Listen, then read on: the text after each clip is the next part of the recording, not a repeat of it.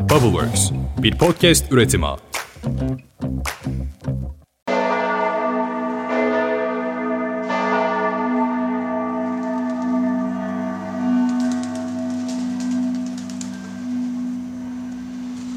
2017 yazında Floransa'nın sıcak bir öğleden sonrasıydı. Uffizi Galeri'nin Ponte Vecchio köprüsünü gören penceresinden bakarken gerçekle Sanrı arasında bir yerde duruyordum. Dakikalar önce gördüğüm Botticelli'den Venüs'ün doğuşu ve Caravaggio'nun Medusa'sı Uffizi'den görünen Ponte Vecchio'nun renkleriyle karışıyordu. Ve sanki baktığım pencere gerçekle hayal arasında bir yerde başka bir tabloya dönüşüyordu. Ponte Vecchio'yu gören bu pencere gerçek miydi yoksa hayal mi? Emin olamıyordum. Bu yaşadığım, gördüğüm şey neydi?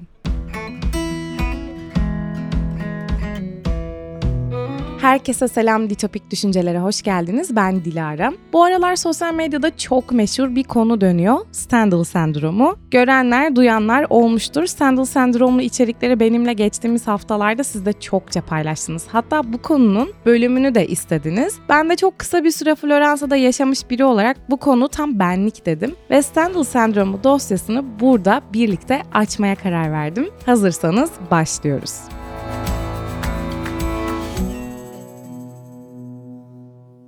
Neymiş bu Stendhal sendromu dersek, Stendhal sendromu veya Florence sendromu diye de geçiyor. Hızlı kalp atışı, bayılma, kafa karışıklığı ve hatta halüsinasyonları içeren bir psikosomatik bir durum bu. Peki psikosomatik ne demek? Psikolojik kökenli fiziksel hastalıklar için kullanılan bir terim aslında. Ve iddiaya göre bireyler nesnelere, sanat eserlerine veya çok güzel fenomenlere maruz kaldıklarında bu sendrom meydana geliyormuş.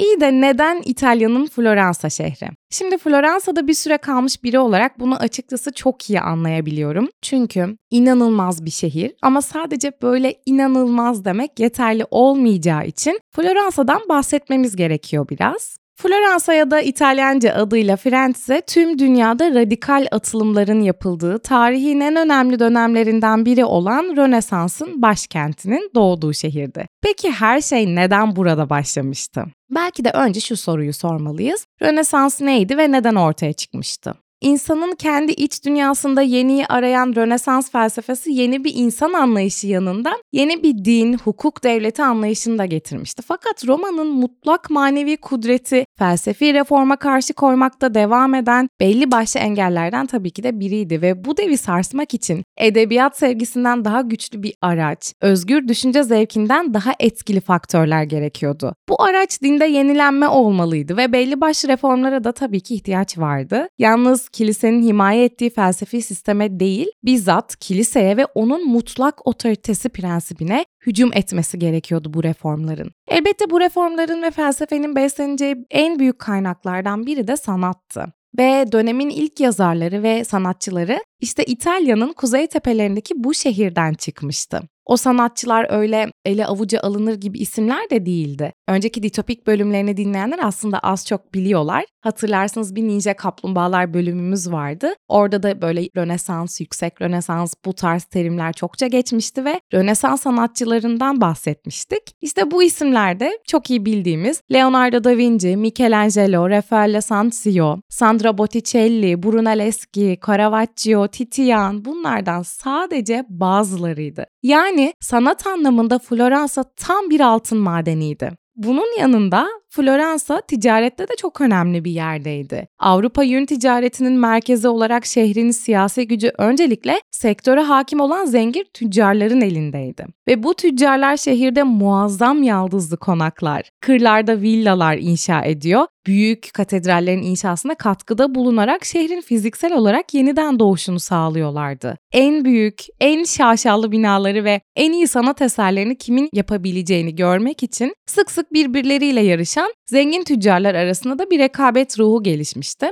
Rekabet de şehrin Rönesans'a girdiği coşkuyu ne yapıyordu? Arttırıyordu. Tabii ki tam da bu noktada çok önemli bir varlıktan söz etmemiz gerekir. Aslında sizlerin de çok iyi bildiği Medici ailesinden. Medici'ler Rönesans'a yön veren dünyanın tarihinde görebileceği belki de en büyük güç, para ve sanat kesişimine sahip ailesi olacaktı. Rönesans'ın büyük bölümünde Floransa'yı kontrol eden Medici ailesi sanatın himayesinde ve şehrin siyasi gelişiminde çok büyük rol oynuyorlardı. 1397'de Papalık Sarayı'nın bankacısı Giovanni de Medici, Floransa'da genel merkez kurmuştu ve bir noktada Floransa'daki hemen hemen her siyasi makamı elinde tutuyordu. Giovanni 1429'da öldü ve arkasında sanata yönelik bir himaye mirası, muazzam bir servet ve hümanizmin ilkeleri konusunda eğitim almış Cosimo de Medici adında bir oğul bıraktı. Şimdi Cosimo de Medici 40 yaşında aile bankacılığı işini devraldı ve aslında çok da büyük bir değişim olmadı. Yani Medici ailesi çok istikrarlı bir şekilde başarısını devam ettiriyordu. Başarılı bir iş adamı oldu Cosimo ve babasının servetini biriktirip tüm Avrupa'da iş bağlantıları kurmayı başarmıştı.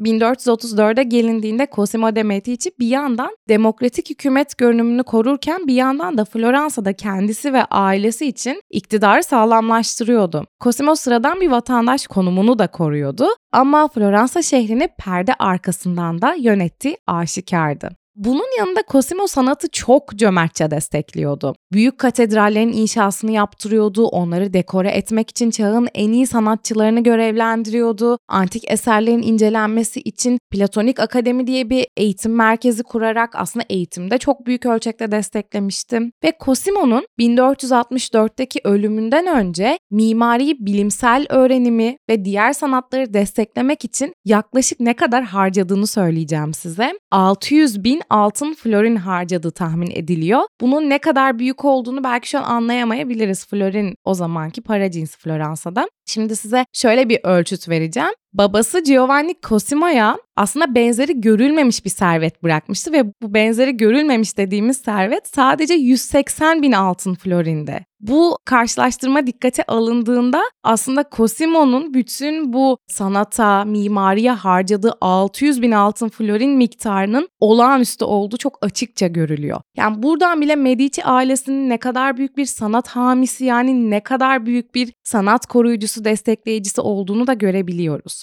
Cosimo'nun 1464'teki ölümünden sonra oğlu Piero 5 yıl boyunca hüküm sürüyor ve ardından da yerine Cosimo'nun Il Magnifico olarak bilinen torunu Lorenzo da Medici geçiyor başa. Lorenzo Cosimo'dan çok daha zayıf bir şekilde yaşamayı tercih ediyor ve gücün ışığında yine son derece keyifli bir hayat yaşıyor. Onun kontrolü altında da yine Floransa ekonomisi önemli ölçüde genişliyor ve alt sınıf daha önce olduğundan çok daha fazla konfor ve korumaya sahip oluyor. Yani halk da mutlu. Lorenzo'nun hükümdarlığı döneminde yani işte 1492'lere kadar bir süreçten bahsediyoruz. Floransa tartışmasız İtalya'nın en önemli, en güzel şehir devleti ve tüm Avrupa'nın en çok konuştuğu şehir devleti haline geliyor. Sanat burada gelişiyor, ticaret burada artıyor ancak Medici'nin ipleri yakın zamanda tabii ki de her şeyin sonunun geldiği gibi kopacaktı. Lorenzo'nun ölümünden 2 yıl sonra Medici'ler Floransa'dan kaçmak zorunda kalıyorlar. Medici ailesini deviren bir halk ayaklanması başlıyor.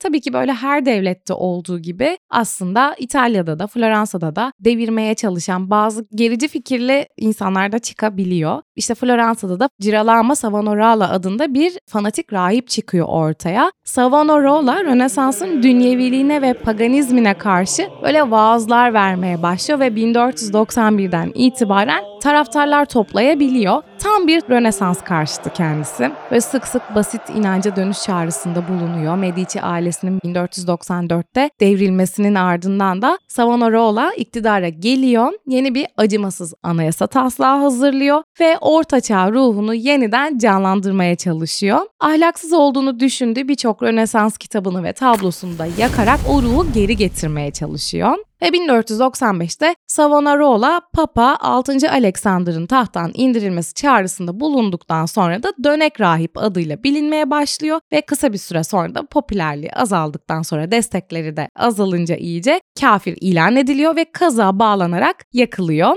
İşte onun da sonu böyle geliyor. Kısa bir süreç ama Medici'leri sonunu getirmiş bir süreç en nihayetinde. Ve bu sondan sonra Medici'ler geri de dönse Floransa asla eski üstünlüğüne geri dönemiyor. Ama şimdi bu anlattıklarımdan sonra az çok Floransa'nın Medici ailesinin, şehrin, bütün bunların önemini anlamışsınızdır diye düşünüyorum. Tabii böyle eşsiz ve yetenekli sanatçılar, mimarlar olan bir şehirde bir de o zamanlar için Avrupa'nın merkez bankası olan Medici'ler sanata, şehirciliğe, mimariye bu kadar yatırım yapınca sonuç olarak ortaya muazzam eserler, muazzam binalar, yani muazzam bir şehir çıkıyor. Ve bir noktada Floransa için bir sanat merkezi diyebiliyoruz. Dünyadaki en önemli sanat eserleri ve mimarlık birleşince büyülenmemek elde olabilir mi? Sanat bizlere birçok duyguyu aynı anda yaşatabiliyor değil mi? Yani sevinç, üzüntü, öfke gibi birçok duyguyu ortaya çıkarabiliyor. Peki bir sanat eseriyle karşılaştıktan sonra önemli zihinsel veya fiziksel belirtiler görülmesi mümkün mü?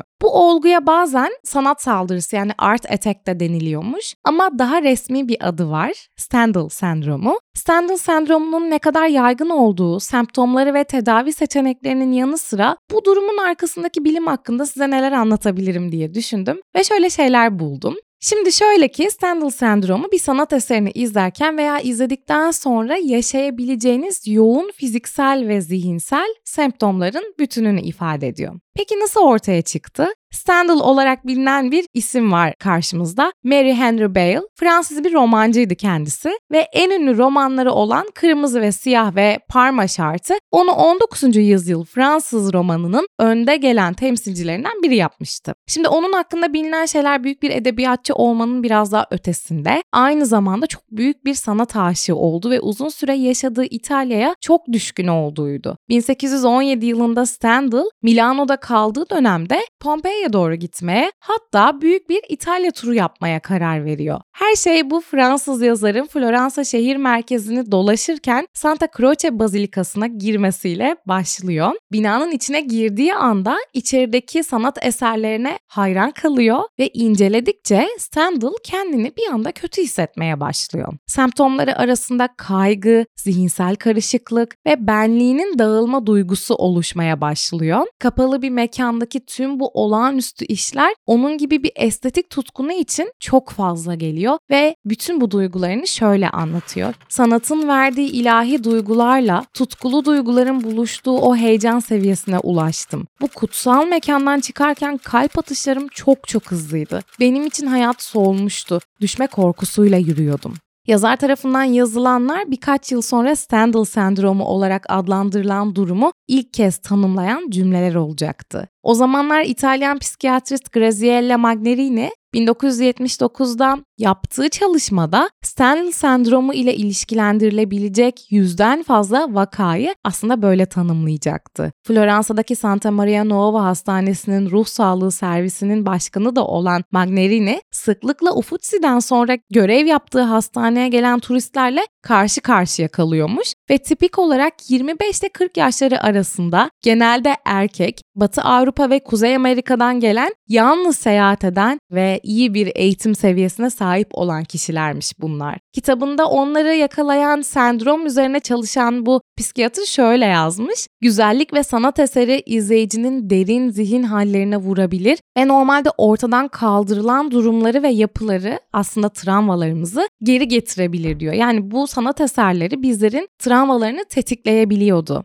Floransa sendromu olarak da biliniyor dedik ya hani şimdi size uzun uzun Floransa'yı anlattım. Çünkü Floransa çok fazla güzellik fenomenini barındırıyor. Ve işte bu Floransa sendromu olarak da bilinen Stendhal sendromu böylece çağrıştırıcı sanatı izleyicinin duygularını etkileyebilecek kadar güçlü bir gücü doğurarak tarihe geçiyordu. 2021 tarihli bir araştırma varmış ve bu araştırmaya göre bu durum artık psikosomatik bir bozukluk olarak kabul ediliyormuş. Bu kesin artık. Bu durum aslında hem fiziksel belirtilere hem de yoğun psikolojik belirtilere sahip olunabileceği anlamına geliyor. Stendhal sendromu işte böyle ilk olarak 1989 yılında İtalyan psikiyatrist Graziella Magnerini tarafından tanımlanmış. Bu durumun bir diğer adı da aslında estetik hastalığı. Kulağa oldukça ilginç gelse de Floransa'da bir süre bulunmuş biri olarak bunu anlamak gerçekten çok da güç değil. Çünkü bence Floransa sihirli gibi. Şimdi bazı anılar beliriyor aklımda. Yani 2017 yazı olduğu için bayağı da süre geçmiş üzerinden. Böyle bir şey yaşadım mı diye çokça düşündüm size bu bölümü yaparken. Ama yazın gittiğimiz için ve 2017 yazında hava 40 ile 47 derece arasında değişiyordu sürekli. Yani ben zaten aslında sıcaktan düzenli olarak fenalaşıyordum ve kaçmak için aslında biz müzelere giriyorduk çünkü soğutma sistemi en iyi müzelerdeydi. İtalya'da açıkçası çokça böyle teknolojiyi geliştirip uygulayan bir ülke değil. Yani sadece Floransa'da değil çoğu şehrinde mesela klima sistemleri yok. Ama Floransa'da hiç yok. Bence bunun sebebi tarihi yapıların o cephelerini bozmamak için ya da işte yapılara çokça müdahale etmemek için yapılmış bir şey. Çünkü biz Floransa'dayken bizim dil okulumuz da çok tarihi bir binaydı. Hemen dil okulumuzun karşısında işte bu size bahsettiğim Graziella Magneri'nin çalıştığı Santa Nuova Hastanesi vardı. Ya orası bir hastaneydi ve o kadar eski bir yapıydı ki bu yapılara muhtemelen müdahale etmemek, onları bozmamak için klima sistemleri hiç geliştirilmemişti. Sadece vantilatörle serinliyorlardı ve abartmıyorum hava 47 dereceydi. Ve işte bizim okulumuz öğlen 12'ye kadardı. 12'den sonra dersimiz yoktu. Biz de işte 12'den sonra akşama kadar full müzeleri geziyorduk hafta içi. Çünkü Floransa'da böyle adım başı bir müze var. Müze yoksa bile avlular var eski şehircilikleri düşünün. Aslında zaten bunlardan da sonraki bölümlerde bahsederiz. Yani zaten Roma ile birlikte geliştirilen İtalyan şehirciliği o kadar iyi ki, o kadar iyi bir şehir planlama sistemleri var ki her mahallenin bir parkı, her mahallenin mutlaka bir meydanı, işte onların piazza dediği meydanlarında çok aktif kullanılan yani o meydanlar sadece meydan adında olan bölgeler, alanlar değil. Onları çok aktif kullanıyorlar. Oralarda oturuyorlar. işte dilim pizzalarını alıyorlar, yemeklerini yiyorlar, vakitlerini geçiriyorlar. Yani aslında bu meydanlardaki sokak hayatı çok gelişmiş. Dolayısıyla her mahallenin de bir meydanı olduğu için her mahallenin bu meydanı, her mahalle, her binanın cephesi bozmadıkları için de tabii ki inanılmaz güzel ve inanılmaz estetik olduğu için her şey aslında bu estetik hastalığı çok anlaşılır geliyor. Mesela Floransa'da Piazzale Michelangelo diye bir tepe var. Michelangelo meydanı. O tepeye çıkıp Floransa'ya tepeden bakıyorsunuz ve işte gün batımında yapabileceğiniz en güzel etkinliklerden biri Floransa'da ve herkes size bunu söyler Floransa'ya gitmeden önce mutlaka Piazzale Michelangelo'ya şarabını al çık ve gün batımını izle. Piazza'la Michelangelo'ya çıktığımızı hatırlıyorum ve o kadar sihirli anlar yaşanıyordu ki bir kere şehrin tepesine çıktığınızda muazzam bir şehir görüyorsunuz. İnanılmaz güzel bir parlaklıkta duran Duomo Katedrali, o katedralin kubbesindeki o turunculuğun güzelliği, gün batımının şehre vuruşu, şehre hiç dokunulmamış olması, Ponte Vecchio ve diğer köprüler, o güzel nehir, her şey böyle bir sanat tablosu gibi. Dolayısıyla siz de Madrid'den, Portekiz'den falan çıkıp gitmiyorsanız Floransa'ya o zaman çok ciddi bir güzellikle karşılaşıyorsunuz. Şimdi şöyle düşünün. İstanbul'a Pierre Loti'den çıkıp baktığımızı düşünün. İstanbul'da belli başlı güzellikler var ama şehirler aslında katmanlaşır. Yani yıllar geçtikçe yeni bir katman eklenir. Her bir gelen, her bir belediyecilik, her bir şehircilik üzerine yeni katmanlar ekler, yeni binalar, yeni parseller eklenir. Dolayısıyla şehircilik ya bozulur ya da bu eklenen katmanlarla daha da güzelleşir eklenen katmanlarla daha güzelleşir hale gelmesi çok zor bir seçenek. O yüzden ya bir Avrupa şehri gibi şehri hiç bozmadan eski yapılarla yaşamak var ki bunun içinde işte şehrin çok iyi korunmuş olması gerekiyor ki İstanbul'da böyle bir şey geçerli değil. Üstüne üstlük İstanbul deprem şehri. Bütün bunların hepsi düşünüldüğünde bir de çok iyi ekonomik durumlardan geçmeyen bir ülke olduğumuzu da yani bütün bu Türkiye Cumhuriyeti'nin tarihi boyunca düşünülünce çok iyi bir şehircilik planlaması göremiyorsunuz mesela Pierre Loti'nin tepesinden. Kaldı ki Türkiye'de birçok şehirde tepeden bakmış biri olarak bu Trabzon'da bunun içine geçerli olabilir. Ankara'da, Kayseri'de yani hiçbiri tepeden bakıldığında estetik şehirler değil. Ama bir anda Floransa gibi bir şehirde Piazza ile Michelangelo'nun tepesinden o güzel gün batımında o şehrin turunculuğunda, sarılığında şehre baktığınızda bir de o gün içerisinde es kazara işte Galleria dell'Accademia ya da Uffizi'yi gezdiyseniz yandınız yani çok fazla güzellikle karşılaşmışsınız demektir. O yüzden bana çok anlaşılabilir geliyor. Bütün bunlar gerçekten sihir gibi bir şehir. Ve her ne kadar Magnerini bu terimi 30 yıldan fazla bir süre önce adlandırmış da olsan, Stendhal sendromuyla ilişkili semptomlar ve deneyimler aslında yeni değil işte. Mesela 2018 yılındaki bir araştırmaya göre aralarında psikanalist Sigmund Freud'un da bulunduğu bazı tarihi figürlerin geçmişte Stendhal sendromu yaşadığı düşünülüyor. Yani bu bahsettiğim Floransa'nın bütün bu silüeti, bütün bu halleri şimdi olan bir şey değil. Geçmişte de böyleydi ve giden herkesin bu düşüncelere sahip olması çok normal. Tabii bu durumun aslında kesin olarak görülme sıklığı da bilinmiyor ama 2018 araştırmacılarına göre Stendhal sendromunun artık çok daha nadir olduğu değerlendiriliyor. Bir kere güzellik algısı son derece bireysel olduğu için bu duruma özgü tetikleyiciler de farklılık gösterebiliyor. Zaten biz bir dijital çağda yaşıyoruz. Dijital art çok gelişti. Bunun yanında çok fazla enstalasyonların sadece şehirlerde, sergilerde olmasıyla etkilenmiyoruz. Aynı zamanda sosyal medyadan çoğunu da görüyoruz. Dolayısıyla estetikle karşılaşma algımız, sanatla karşılaşma algımız çok daha genişledi. Artık güzellik fenomenlerine çok daha fazla maruz kalıyoruz ve birçok şehri internet çağı ile birlikte internetten de görebiliyoruz. Dolayısıyla elbette fiziksel hissiyatla aynı olmaz ama bütün bu tetikleyiciler artık zaman geçtikçe değişiklik gösteriyor. Şimdi başka bir araştırmaya göre de bu durum çoğunlukla 26 ile 40 yaş arasında bekar yetişkinlerde görülüyormuş. Ek olarak 2020 genel durum incelemesinin araştırmacıları Avrupa'da dünyanın geri kalanına göre daha fazla vaka bildirildiğinden bahsetmiş ve dolayısıyla Stendhal sendromunun bölgeye bağlı olabileceğine inanılıyor.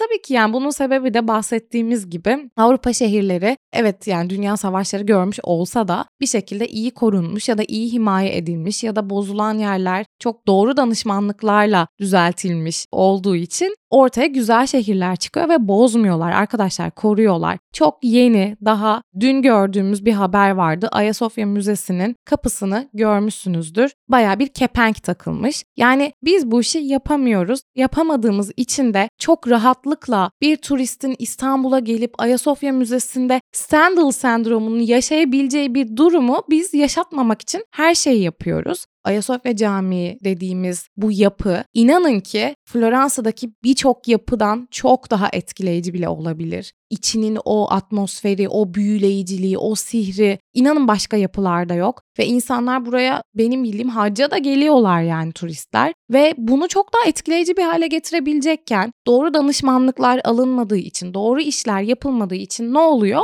Böyle Ayasofya'nın kapısı kepenklerle bizlere sunuluyor.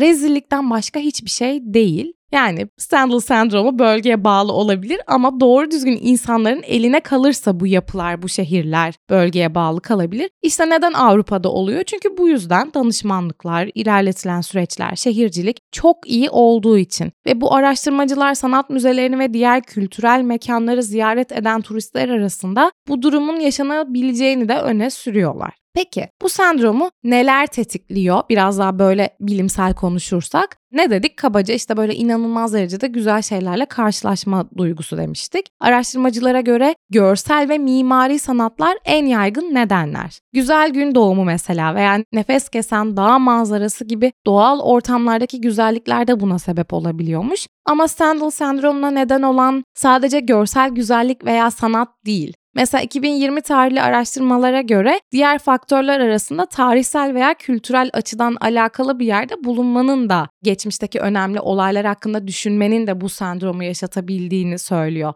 Mesela ben bunu şöyle yorumluyorum. Ayasofya Camii bizim mimarlık tarihinde sadece bir sınav konumuzdu. Yani biz sadece bir sınavı Ayasofya Camii'nden, onun tarihinden, Ayasofya'nın kilise olduğu zamanlardan alıyorduk. Ve mesela Ayasofya'ya ilk öğrendiklerimle birlikte gittiğimde orada şöyle bir şey yaşamıştım. Yani şu an burada eski Konstantinopolis'in, o Bizans'ın, İstanbul'un fethinden sonra o insanların olduğu yerde duruyorum, oraya adım atıyorum. İnanılmaz hissettiriyor dediğimi hatırlıyorum. Ya da mesela Floransa'da Davut heykeline bakarken Michelangelo dokunmuştu buna. Ben de şu an o heykelin tam önünde duruyorum dediğimi hatırlıyorum. Aslında tam olarak bu duygular yani geçmişteki önemli olayların içinde olduğunu hissetme duygusu da bunu tetikleyebiliyormuş. Ve Stendhal sendromunun en çok sanat müzeleri, tarihi mimarisi olan yerler, kültür merkezleri ya da tanınan bilinen fenomen olan şehirlere seyahat edenler arasında görüldüğü de işte böyle aşikar. Peki bu şehirler nelermiş derseniz tabii ki başta Floransa ama onun dışında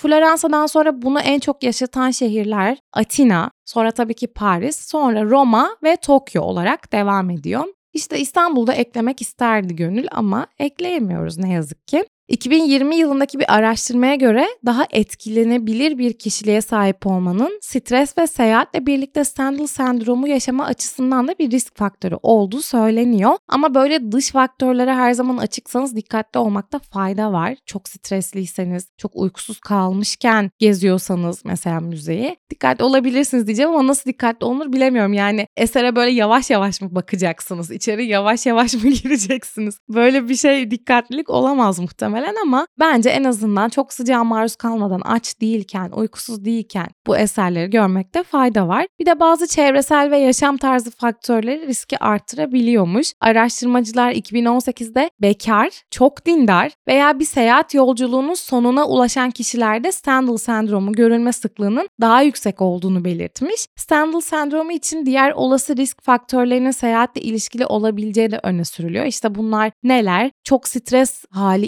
içinde olma, uyku eksikliği, mesela jet lag olma, açlık, fazla güneşe maruz kalma bunlar da tetikleyebiliyormuş. Peki tamam da Dilara bu sendroma girdiğimizi biz nasıl anlayacağız? Bize daha açıkça anlat derseniz hemen anlatıyorum. Stendhal sendromunun belirtileri hem zihinsel hem fiziksel olabiliyor. Bunu bir unutmayalım. En basit anı bir sanat eserini deneyimlediğinizde ya da bir mimari mekanın içinde deneyimlerken ortaya çıkıyor. Bu semptomlardan bazıları işte panik atak semptomlarına çok benzeyebiliyormuş. Daha kesin belirtiler olarak şunlar yazıyor. Hızlı kalp atışı, göğüs ağrıları, baş dönmesi, bayılma, halüsinasyonlar görme, endişe yaşama, bununla birlikte gelen nefes darlıkları, mide bulantıları, terleme hali, bilinç bulanıklığı, bilinç kaybı işte bunlar belirtileri arasında. Daha önce bahsedilen araştırmalarda Stendhal sendromunun heyecan verici ama bir o kadar da bunaltıcı doğasının aslında şu nedenle olduğunu söylüyor. Ben bunu çok sevdim bu tanımı.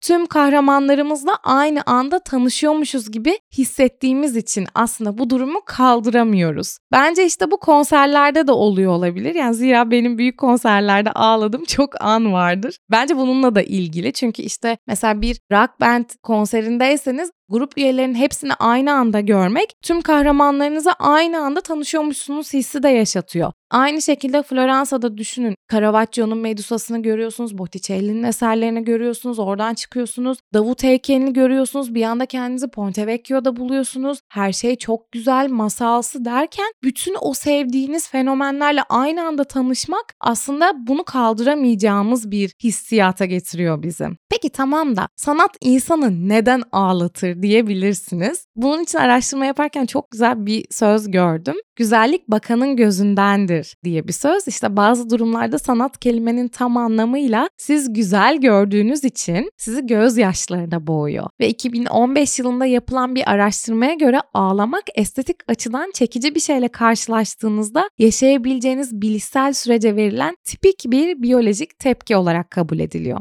Bu işte resimler, heykeller, müzik ve daha fazlasını içerebiliyor. Ve bunların hepsi bizi aynı anda bir sürü duygu durumuna soktuğu için aslında alışık olmayan bünyemiz bu duygularla aynı anda karşılaşınca SOS veriyor ve ağlamaya başlıyoruz ya da diğer tepkiler ortaya çıkıyor. Peki bu durumu nasıl tedavi edeceğiz? Şimdi bunun tıbbi bir tedavisi tabii ki yok. Ama şöyle öneriler var. Bir sanat eseriyle ya da mimari bir mekanla bir güzellikle karşılaşmaktan bunalmış hissediyorsanız bir ara verin diyor uzmanlar ve kendinizi o bölgeden uzaklaştırın. Uzaklaştırarak belirtilerinizi çözebilirsiniz diyorlar. Hala tedirgin hissediyorsanız derin nefes alma veya vücut taraması yani işte böyle nefes meditasyonları küçük küçük gözlerinizi kapatarak bunları yaparak yumuşak topraklama tekniklerini uygulayın diyorlar. Ama siz veya sevdiğiniz biri yani yanınızda olan kişi kafa karışıklığı yaşamış veya bayılma gibi olası belirtiler gösteriyorsa bunun sonucunda meydana gelebilecek yaralanmaların önlenmesine ve tedavi edilmesine yardımcı olmak için tabii ki de diyorlar tıbbi bir yardım alın. Tabii böyle bir durum olur mu bilmiyorum. Yani bayılacak kadar etkilenir misiniz bilmiyorum ama yine de aklınızda olsun.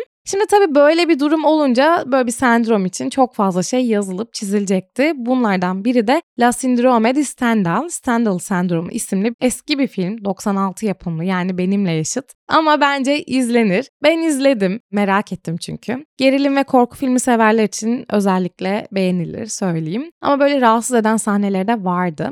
Film bir Stendhal sendromu yaşayan ruh sağlığı bozuk bir seri katili ve onun peşinde koşan dedektif Anna Mani'nin çekişmesini anlatan bir film. Dedektif Anna aslında bu adamın peşine düşüyor ve Floransa'nın meşhur Uffizi Müzesi'nde bir sapık tarafından tuzağa düşürülüyor. Yani bu sapık seri katil tarafından. Çünkü bu seri katil işte böyle müzelerde Stendhal sendromu yaşayıp bayılan kadınları bir şekilde tuzağa düşürüyor ve onları öldürüyor. Anna Manni yaşadığı bu Stendhal sendromunun aynısını o da Uffizi Galeri'de yaşıyor ama bir şekilde adamın elinden kaçmayı başararak bu olayın peşine düşüyor. Çok ilginç bir filmdi. Mesela filmde Anna Manni'nin Stendhal sendromunu yaşarken ki o sahneleri gerçekten ilginç gösteriliyor bize. Anna tabloların içine girerek tabloların içinde kayboluyor. Eğer bir mesela su kütlesi içeren bir tablonun içindeyse yüzmeye başlıyor, ıslanmaya başlıyor falan. O Stendhal sendromunun o anları güzel anlatılmıştı. İzlemek isteyenler de not alabilir. İşte böyle. Sanatın hiç zararlı olabileceği aklınıza gelmiş miydi bilmiyorum. Ama bu kadar güzel bir şey zihnimize nasıl zarar verebilirdi diye sorabilirsiniz. Ama oluyordu işte.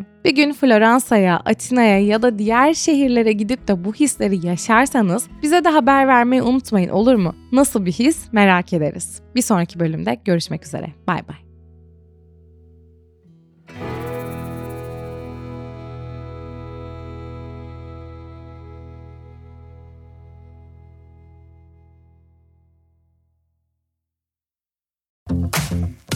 Bubbleworks, bir podcast üretimi.